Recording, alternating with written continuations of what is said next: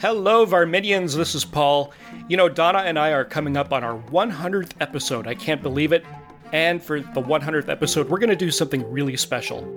First off, we have a contest for you, the listener the Cell Phone Photo Backyard Wildlife Contests. Take a picture of some wildlife in your backyard, at a zoo, at your nature preserve, with your cell phone, and send it to us. First prize is going to get a Varmints prize pack, including an original signed piece of artwork of your favorite varmint by Blazing Caribou Studios podcaster and artist Phil Rude. Second and third prizes are going to get some cool stuff as well. We have very specific rules, so go to blazingcariboustudios.com slash varmints contest. That's blazingcariboustudios.com slash varmints contest. Or if you're a member of the Varmints discussion group on Facebook, we'll post the rules there as well. And we'll announce the winners of that contest on our 100th episode, where we'll be talking about emus and we'll be joined by Corbin Maxey. Corbin Maxey is a nationally recognized animal nerd, biologist, and television personality. He's been on some television shows you might have heard of The Today Show, Late Night with Seth Meyers, Inside Edition, and The Martha Stewart Show. We're really looking forward to episode 100, and we hope you are too. You are listening to a Blazing Caribou Studios production. Support and subscribe to our Patreon at patreon.com slash blazing caribou studios. Now, class, Mr. Tiger will show us how Kellogg's Sugar Frosted Flake cereal starts out. This a flake field? It's a cornfield. Kellogg's toast corn to golden flakes and adds a secret frosting. Helps keep 'em extra crunchy and delicious. It's part of your good breakfast and tastes. I know. Great! Sit down to breakfast with Tony, and you'll discover why it's great. Mr. Tiger, you're wonderful. Oh, shucks.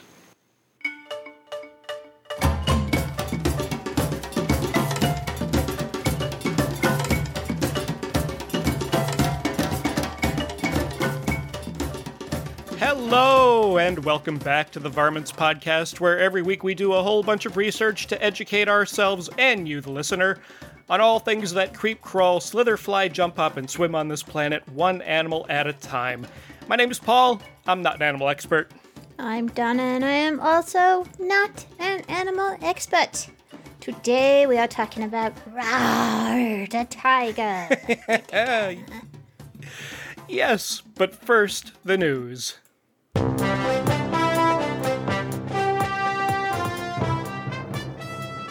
This is Varmints Headline News with your anchorman, some guy named Paul.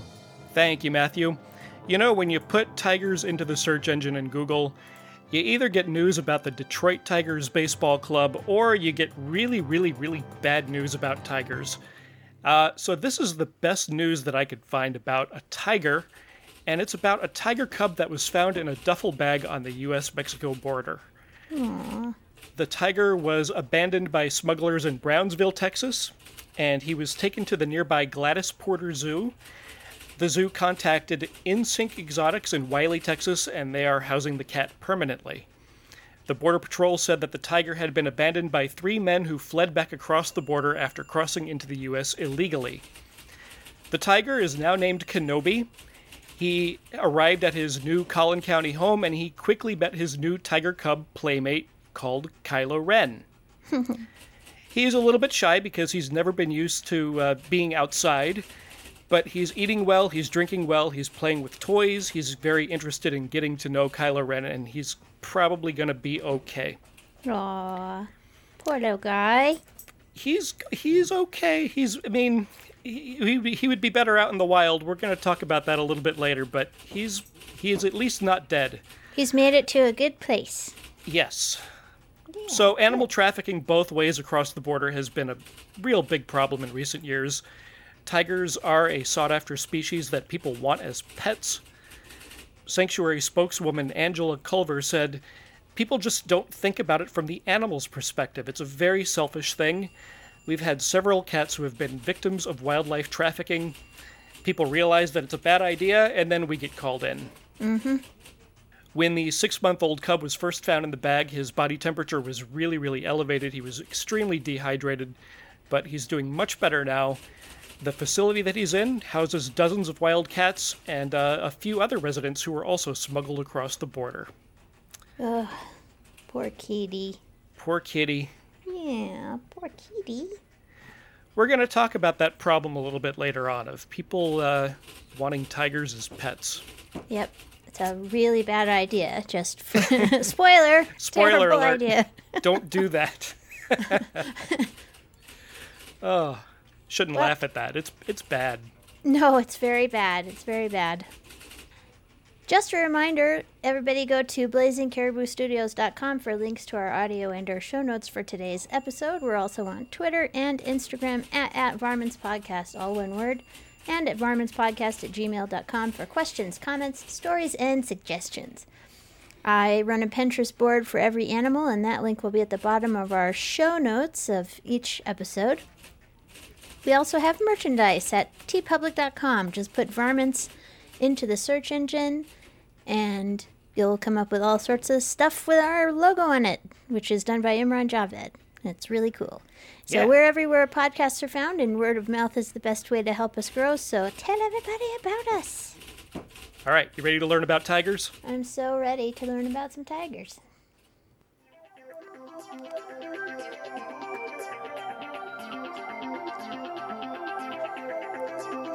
Hey, Hey, let's go get educated on some animals.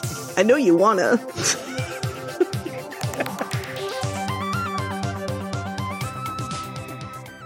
we are getting educated on some tigers today. Mm-hmm. The tiger is an apex predator and the largest cat species in the world. Tiger populations used to range all across southern Asia, but over the last hundred years, the tigers have lost about 93% of their original habitat. Tigers are found in Southeast Asia, the Indian subcontinent, Indochina, and far eastern Russia. Tigers are very, very recognizable and one of the most beloved animals in the world. So it's a large, muscular cat with a large head, a long tail, very dense, heavy fur that varies between shades of orange and brown and white, with distinctive vertical black stripes that are unique in each individual. There are six living subspecies of tiger the Bengal tiger, the Siberian tiger, the Indo-Chinese tiger, the South China tiger, the Sumatran tiger, and the Malayan tiger. The Sumatran tiger is the smallest. Those tigers are about 6 feet or 1.8 meters in length and can weigh up to 270 pounds or 120 kilograms. Those are the little guys. Male Siberian tigers, however, can grow up to more than 10.5 feet long or 3.3 meters and weigh up to 660 pounds or about 300 kilograms. They are very, very strong and fast. An adult tiger can run short bursts of 30 to 40 miles an hour. Wow. Males are called tigers. Females are called tigresses. Tigresses. and baby tigers are called cubs. A group of tigers is called a streak or an ambush. Hmm. and the word tiger comes from the Greek word tigris, which probably originated from a Persian word meaning arrow, so something that is very fast, very deadly, and at the time, uh, probably a lot more numerous.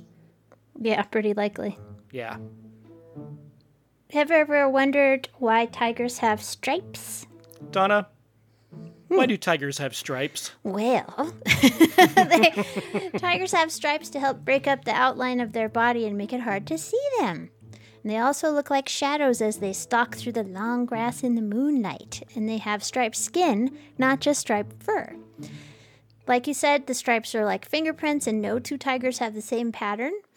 And uh, it's it's pretty cool that they have that. And they're also that orange color which I'll just mention as an aside. Remember, we were talking about how orangutans probably blend into the background because Yes. a lot of animals are red green colorblind. Same thing goes here. A lot of the species that the tiger hunts can't actually see the orange of the tiger. So, Oh, wow.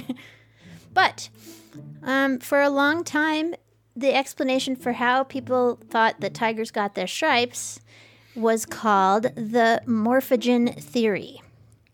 But the, there's some stuff that seems like it's going to add to that. So I'm going to try to just sum this up because it's a genetic thing. But it's pretty interesting, if, and I want you to go read the entire article that we're going to put in the show notes so you can kind of get a better feel for what's going on.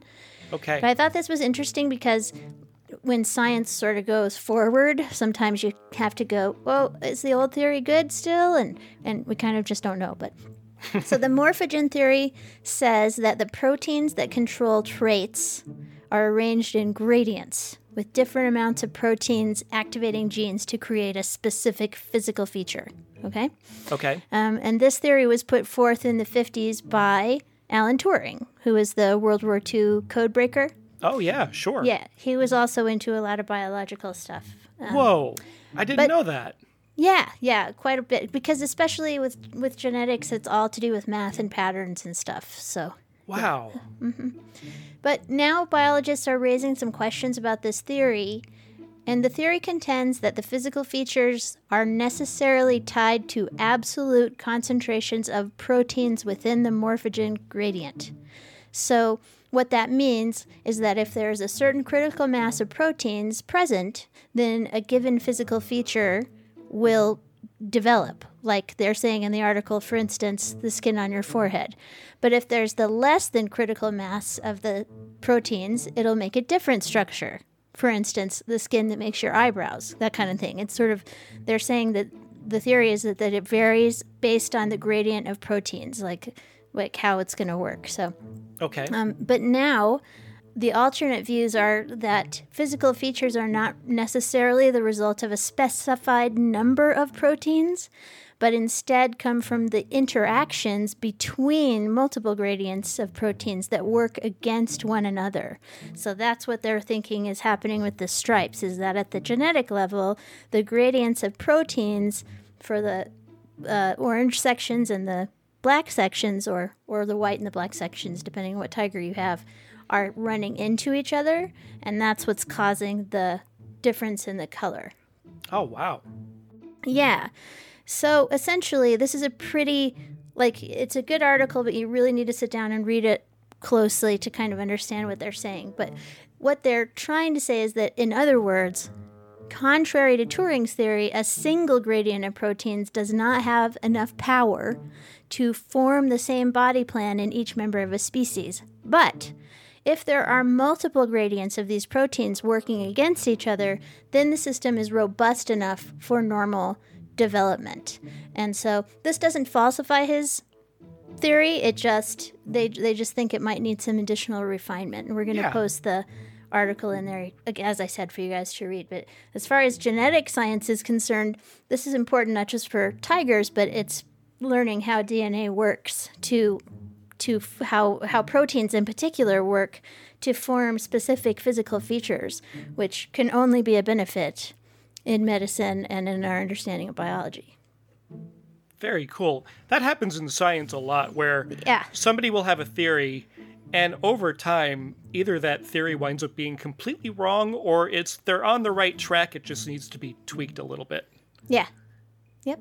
That's really cool. Yeah, very cool. And I thought it was a little bit, little bit complex for our show. We don't normally do that, the into the deep into the DNA stuff, but this is pretty interesting. So, you know, you guys are smart. You can figure it out. Let's just go read the article, and you'll you'll see how cool it is. Very cool. You have two cats. Mm-hmm. What's it like giving them a bath? Uh, we don't give them baths. You don't give them baths at all. Have, have you ever attempted to give them a bath? We did when they were kittens. We tried to train them to like water, but they don't. So, Well, of all the big cats, tigers are the swimmiest. Is that a word? I it is now. They love the water. Lions and panthers, before you write in and, and give us an email, yes, they sometimes swim, but they only do it when it's absolutely necessary, and usually, like flooding, will force lions and panthers to swim to dry land. But tigers have, have adapted over time to be in the water a whole lot.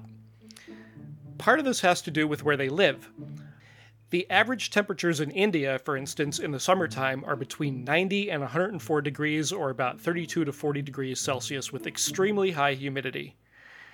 So, when the weather gets like that, here in Florida, people head for the beaches, they head for the swimming pools so that they can cool off. Well, what if you're a four or five hundred pound tiger with lots of surface area and you're covered with fur? You do the same thing. And that's the main reason tigers love being in the water so much.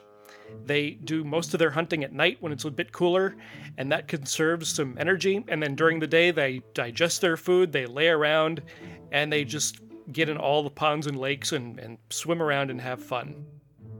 Tigers have also been observed swimming for no reason at all, just for fun. They just love being in the water. Well, they certainly do at the zoo. I don't know if they do in the wild, but yeah. In our zoo here, in our local zoo here, we have two tigers, and they are constantly in the water. yeah. They love it. I think we have two. We used to have two. We might only have one now, but he is huge and constantly in the water. Yep. And I've got some pictures that I'll try and find of right up he was leaning right up against the glass last time I visited and they're so big. Oh my god, you cannot believe. Oh, they're massive. They're way bigger than you ever think they will be, you know? yes, they are. They uh, now is the water deep enough for them to actually swim at your mm-hmm. zoo? Okay. Yeah, so I they think so. Yeah, they they can swim really really well. They have very strong bodies. They've adapted webbed paws.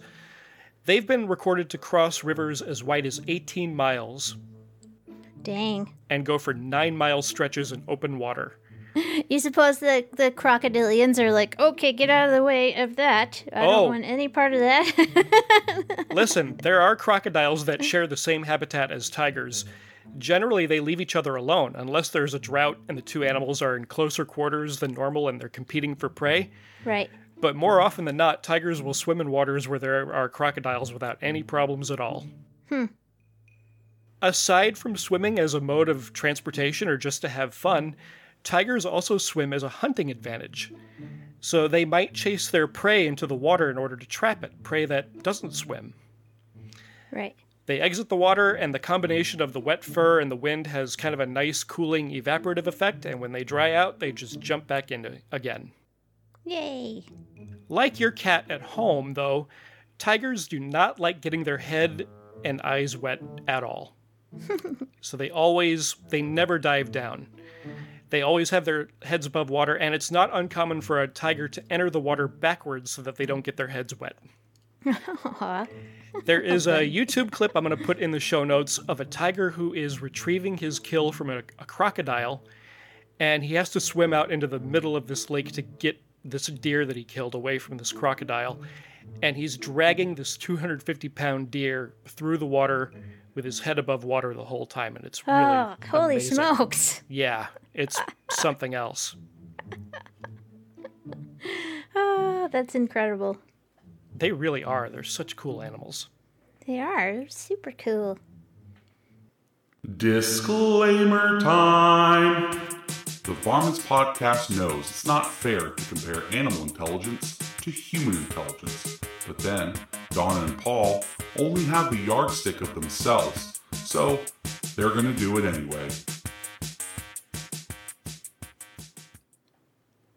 Okay, so I'm going to be grumpy for a minute. Sometimes when you're doing research for a show, you come across articles that are just dumb. And so I ran across this article from the Telegraph, and the, the article is titled Tigers Are Brainier Than Lions, which would lead you to believe that tigers are smarter than lions. Right. No. Uh, basically, what the article said is that tigers have bigger brains than lions, but there's really no evidence to suggest that they're smarter.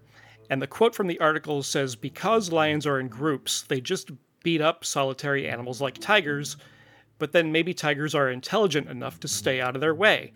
The, the problem with that is that their ranges don't overlap, and tigers and lions don't live together. And it's just a big nothing article. I mean, but it was thousands of years ago. Yeah. So uh, there, I, I couldn't find anything actually scientific. Just this one dumb article. yeah, and they didn't understand in the article that brain size is like not the th- not a thing anymore. No. now it's like brain to body ratio rather than Right. rather than brain size alone. So Yeah. yeah, unfortunately, not a great article, but what are you gonna do? Yeah, it's just what you run into sometimes when you do a show like this. The general consensus is that tigers aren't quite as smart as your dog. Right. And because they're apex predators, they don't have a lot of problem problem solving to do. They just, just not a thing they have to worry about. They can just sort of go through life and get what they need and and not have to worry about, you know, complex problem solving type of stuff. Mm-hmm. So Yeah, I think I'd put them at like a six because they do, you know, they are trainable and stuff, and they are they're curious and uh, they can solve some puzzles, but not. I think it, in in a wild environment, they probably don't have to solve that many puzzles, but, um, but something like a challenge like how to get a deer away from a crocodile and drag it to the shore without getting your head wet is probably that's the kind of puzzle that this sort of predator Yeah. is really good at solving, which seems to me to be about a six, right? I'll go along with that on our weird little arbitrary scale, five or yeah, six. our our, sure. scra- our meaningless scale. I put them five or six probably. Fair enough. Yeah. Well, we are going to talk about tigers and pop culture and a few other things, but we're going to do that right after this. Hello, it's Heather from Sunshine and Power Cuts, the podcast that features two types of episodes which alternate. The Sunshine ones offer inspiration drawn from nature, but in the Power Cut ones, I share honest insights into my life living off the power grid in rural New Zealand. If you'd like to check it out, it can be found where good podcasts can be downloaded, and you can follow me on Twitter and Instagram at SunPowerPod. Until then, be empowered by nature.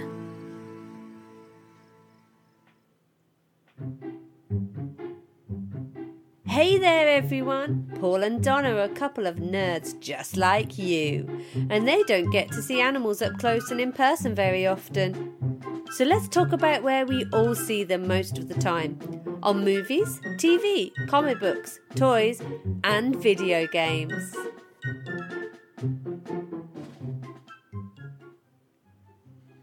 So, my pop culture pick for this week, uh, you heard in the intro, it is Tony the Tiger, who is the advertising mascot for Kellogg's Frosted Flakes. Hello there, uh, uh, uh, Killer. Uh, welcome to the gym. Gee, you're Tony the Tiger. That's right, from Kellogg's Sugar Frosted Flakes. Also, the boxing coach.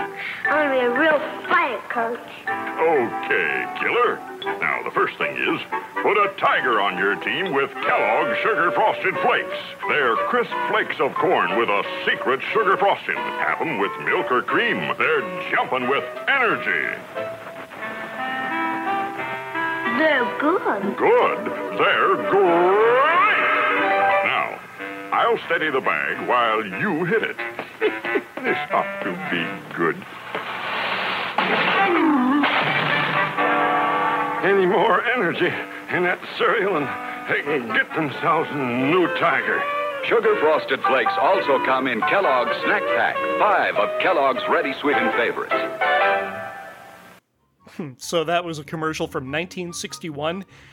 Since his debut in 1952, the character has spanned several generations, and Tony the Tiger has become a breakfast cereal icon. In 1951, the Leo Burnett Advertising Agency was hired to create a campaign for Kellogg's new cereal, which was at the time called Sugar Frosted Flakes. Tony was originally one of four animated critters created to sell the cereal. The other three were Katie the Kangaroo, Newt the New, GNU, and Elmo the Elephant. And uh, Tony the Tiger won. Well, he is super charismatic, so. Super charismatic. Mhm.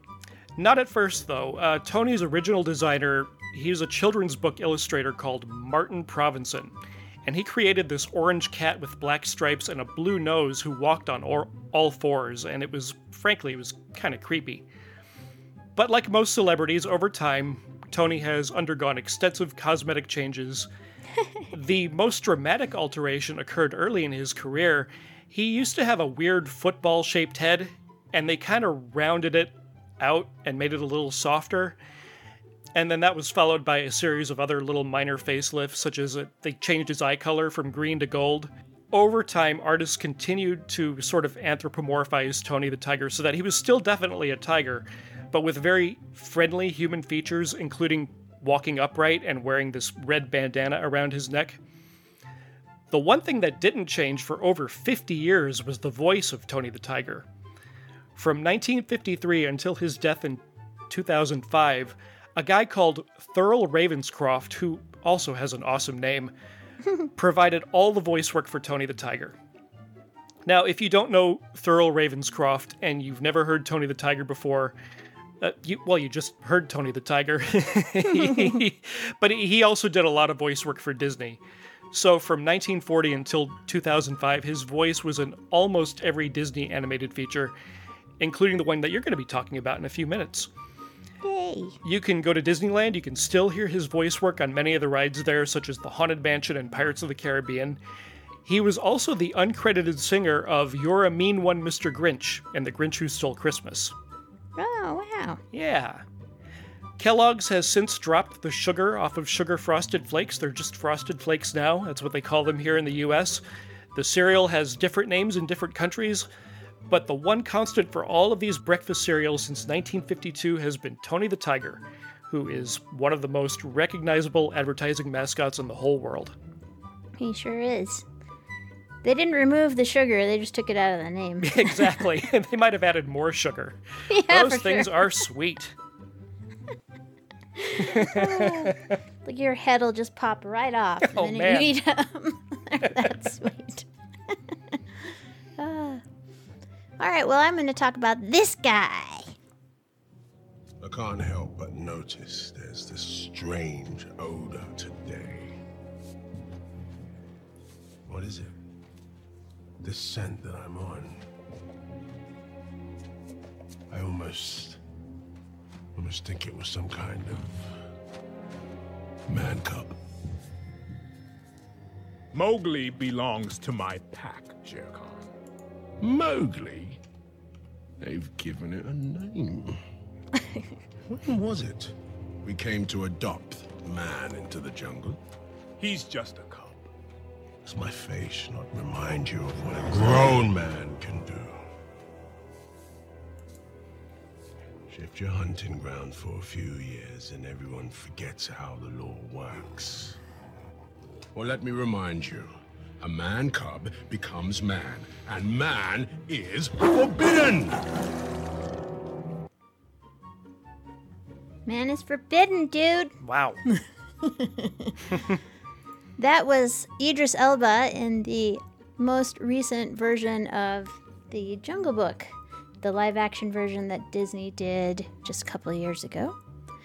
The Jungle Book is a book by Rudyard Kipling, and Shere Khan is the main antagonist in this and other stories by Rudyard Kipling. He's born with a crippled leg and he's der- derisively nicknamed Lungri, or the lame one, by his mother. And but despite this setback, he becomes arrogant and regards himself as the rightful lord of the jungle. Oh, wow. That was in the book version, right? Because I don't remember Uh-huh. that in the movie. Yep. Okay. Yep, yep. According to the Kipling Society, the word Sher means tiger, and Khan is a title of distinction. So together, they're to show that he is the chief among tigers. And I looked it up, and the word Sher is it's in Hindu, Punjabi, and I think Urdu.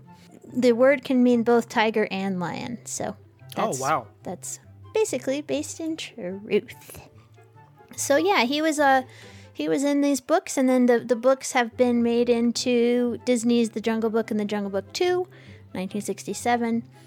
Uh, Shere Khan actually showed up in TaleSpin, the Dis- Disney Afternoon series, in a li- 1994 live action film, in something called Jungle Cubs, which was a 1996 Disney animated series.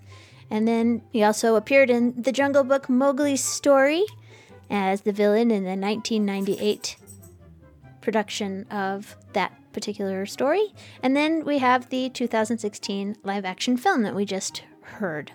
So he first appears during a drought, and the animals are gathered to drink at Peace Rock, a watering hole where everybody goes. And there's a truce there that they're not going to devour each other while they're drinking their water.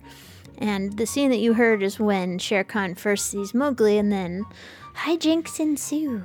So Yep. it is a, it's a very, he's a very scary villain, but I always loved him anyway. So Oh, he's one of the best Disney villains of all time. yeah, and he has like a wolf pack that that are his buddies. you know? Yeah. So it's sort of interesting. It's got a got an interesting sort of little not reality kind of thing going on at all. Like none, these animals don't do this stuff. but they also don't talk. so, if you haven't seen the most recent adaptation of The Jungle Book, do go and rent it and and see it because it's really wonderful. Yeah, I really liked it too. Yeah, I it was it really too. really good, and I love the original Jungle Book too. It's perfectly wonderful, but the, the most recent one is a, certainly a, a good a good redo, which doesn't happen all the time. So Right. And they do a really good job of making the tiger a really, really good villain without vilifying all tigers, if that makes yes, any sense. exactly, exactly. They do it without demonizing the species, Yeah. and uh, that's I think really good. So very Yeah. good example of that. Indeed. Yeah. I almost hate to do this. Uh, so, hey, are you gonna eat that? Ugh. I was thinking about the Hammerhead Sharks episode you did with Toph, which I really liked.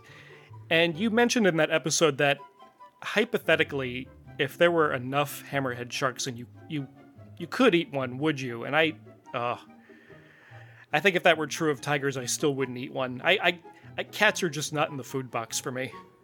No, I mean there there's something about land predators that I just haven't eaten other land predators in my life and just I don't enjoy them too much. I, I just don't think that that's what you want to eat. I think mostly you want to eat the stuff that eats grass and stuff. Yeah. So yeah, definitely tigers. I, I just don't think it tastes very good. Part of the problem is that uh, people are eating tigers. Are they? Yeah, let me play this. Paul, Donna, it's me, Toph. Hey, is your Toph. brain a repository of useless information like mine is? Of course it is. Let's help you win that next trivia night, or just sound smarter than the rest of the room. With this, the animal fact of the week. We've mentioned it a couple of times, and unfortunately, we can't really do an episode about tigers without telling you about how much trouble they're in. Yep. Originally, there were nine subspecies of tigers, and in the last 80 years, three of those species have become extinct. And it has been predicted that all tigers may become extinct in the wild within the next decade, which is really sad. Yep. Poaching, habitat loss, fragmentation have reduced the global populations of tigers greatly. In the 1900s, there were about 100,000 wild tigers. Today, only four of the remaining subspecies of tigers are considered endangered by the IUCN, while two of the subspecies are considered critically endangered. The total number of all the wild populations of the six remaining subspecies of tigers is estimated to be between 3,000 to 4,000 tigers. There are more tigers in captivity in the United States than there are wild ones in their native habitat. Yep. I think gonna- we talked about that on the lions episode too. Did when we? talked about the wildlife sanctuary here in Keenesburg. Oh, it's nuts. Mm-hmm. There are about 5,000 tigers captive in the US. Most of them are in Texas. And that's not a good thing. No, it's a terrible, terrible thing. They're so mistreated too. It's not like. I mean, you, there's just no way to take care of an animal that size unless you have, like animal sanctuaries do, several acres of land and people bringing in food. And I mean, they've got to have places to roam. They can't be sitting in a cage all day. It's just. It's not good. And they get very aggressive. They have large teeth and large claws. Oh, yeah. And when they become sexually mature, they just become too much to handle. And uh, it's just such a mistake. And I don't know why people think this is going to be a good idea because it, it just never is. It never is. And it's shocking how easy to obtain a wild tiger is. Mm-hmm. In some states, it's easier to buy a tiger than it is to adopt a dog from a local animal shelter. Yep. Yeah, as you've kind of alluded to, there's a lot of captive tigers that are owned by people who just have them as status symbols.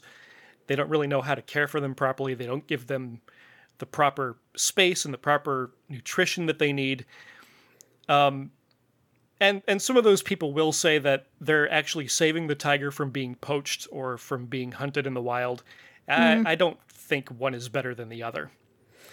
Yeah, and that's not what they're doing yeah, no, because those ones aren't in the wild. right. They belong Those in the are wild. born from captive tigers that have never ever been in the original habitat. So they're just increasing the problem. Right. So here's what's happening to the tigers. Now, Bengal tigers account for half of all tigers in the world. They are poached for their parts that are used in traditional medicine. Mm. Indo-Chinese tigers are also poached, but they've also had their habitats fragmented by building and road construction. In Malaysia, there is a very active market for tiger meat and manufactured, again, tiger bone traditional medicines. So that means that the Malayan tiger is in a lot of trouble, just like all tigers.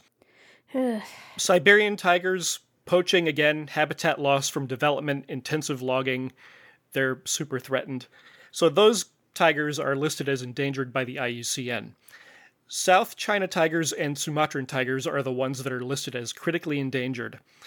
Nobody has observed a wild South China tiger in about 20 years, Aw. and it's assumed that the less than 100 living South China tigers are all kept in Chinese zoos. Wow. Yeah. Sumatran tigers, they have a very small range to begin with, and they're falling victim to poaching, and also palm oil plantations are expanding, and that threatens the uh, the tiger's habitat. It's also really messing with the orangutans too. Yep. Researchers think that there are about 400 wild Sumatran tigers left, which is not a whole lot. No, that's that's very small amount. Yes. And it's all humans' fault. It's our Yep. fault. We did this to the tigers. If you want to help out tigers, I was looking around at charitable organizations. There's one called Panthera. It's the only organization in the world that is devoted exclusively to the conservation of the world's 40 wildcat species and their ecosystems. I looked it up on Charity Navigator. They're very, very highly rated, super transparent about where their money goes. And so we'll put links to that in the show notes so that you can go there and get a lot of great information about tigers and other big cats. You can give donations. You can help analyze wildlife photos, which, if you've never done that before, it's super addictive. And most of all, you can read scientific publications until you turn blue. And you could really go down a great big educational rabbit hole with tigers because, like of all the animals we talk about on this show, we're just really scratching the surface on these guys. They're super interesting. Yep, yep. This we're never going to be able to do any of the animals that we talk about justice on our short little show. So definitely go, you know, check these things out and learn all you can cuz they're not going to be around for much longer unless we really do something. Yep. Yeah, it's very sad.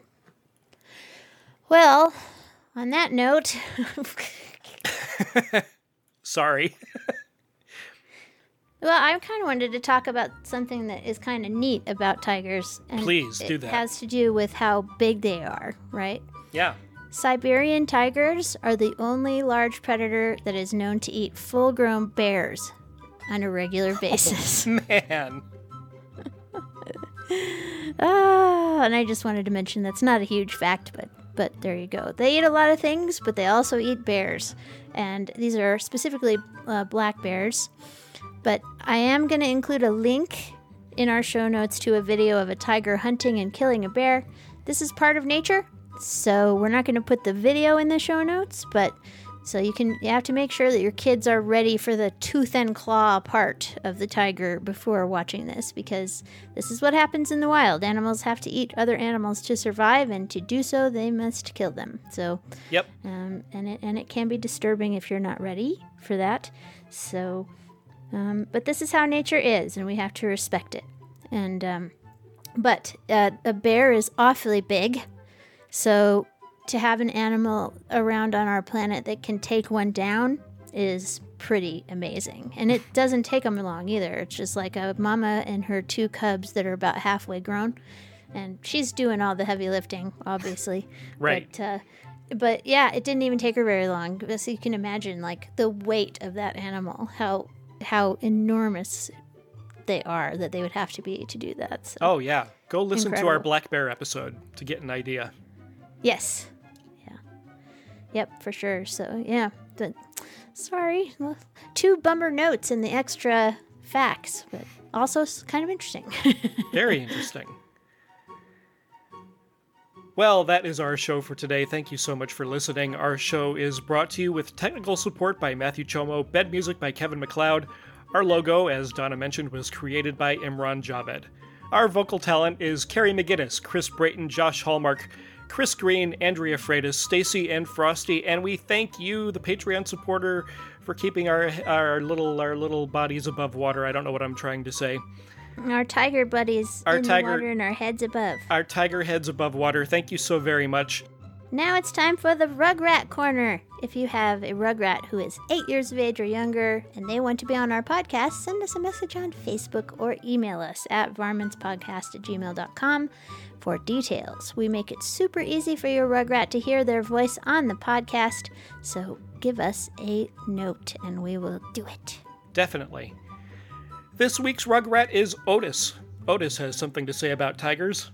Otis. What is your name? Uh, Otis. And your last name? Um, Otis Masters. Great. and we are here right now to talk about tigers, right? Yeah. I know about tigers. I have a tiger. I have a tiger.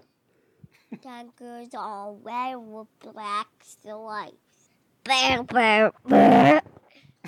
Tigers are the baddest cats. Bear, bear, bear. Tigers eat meat.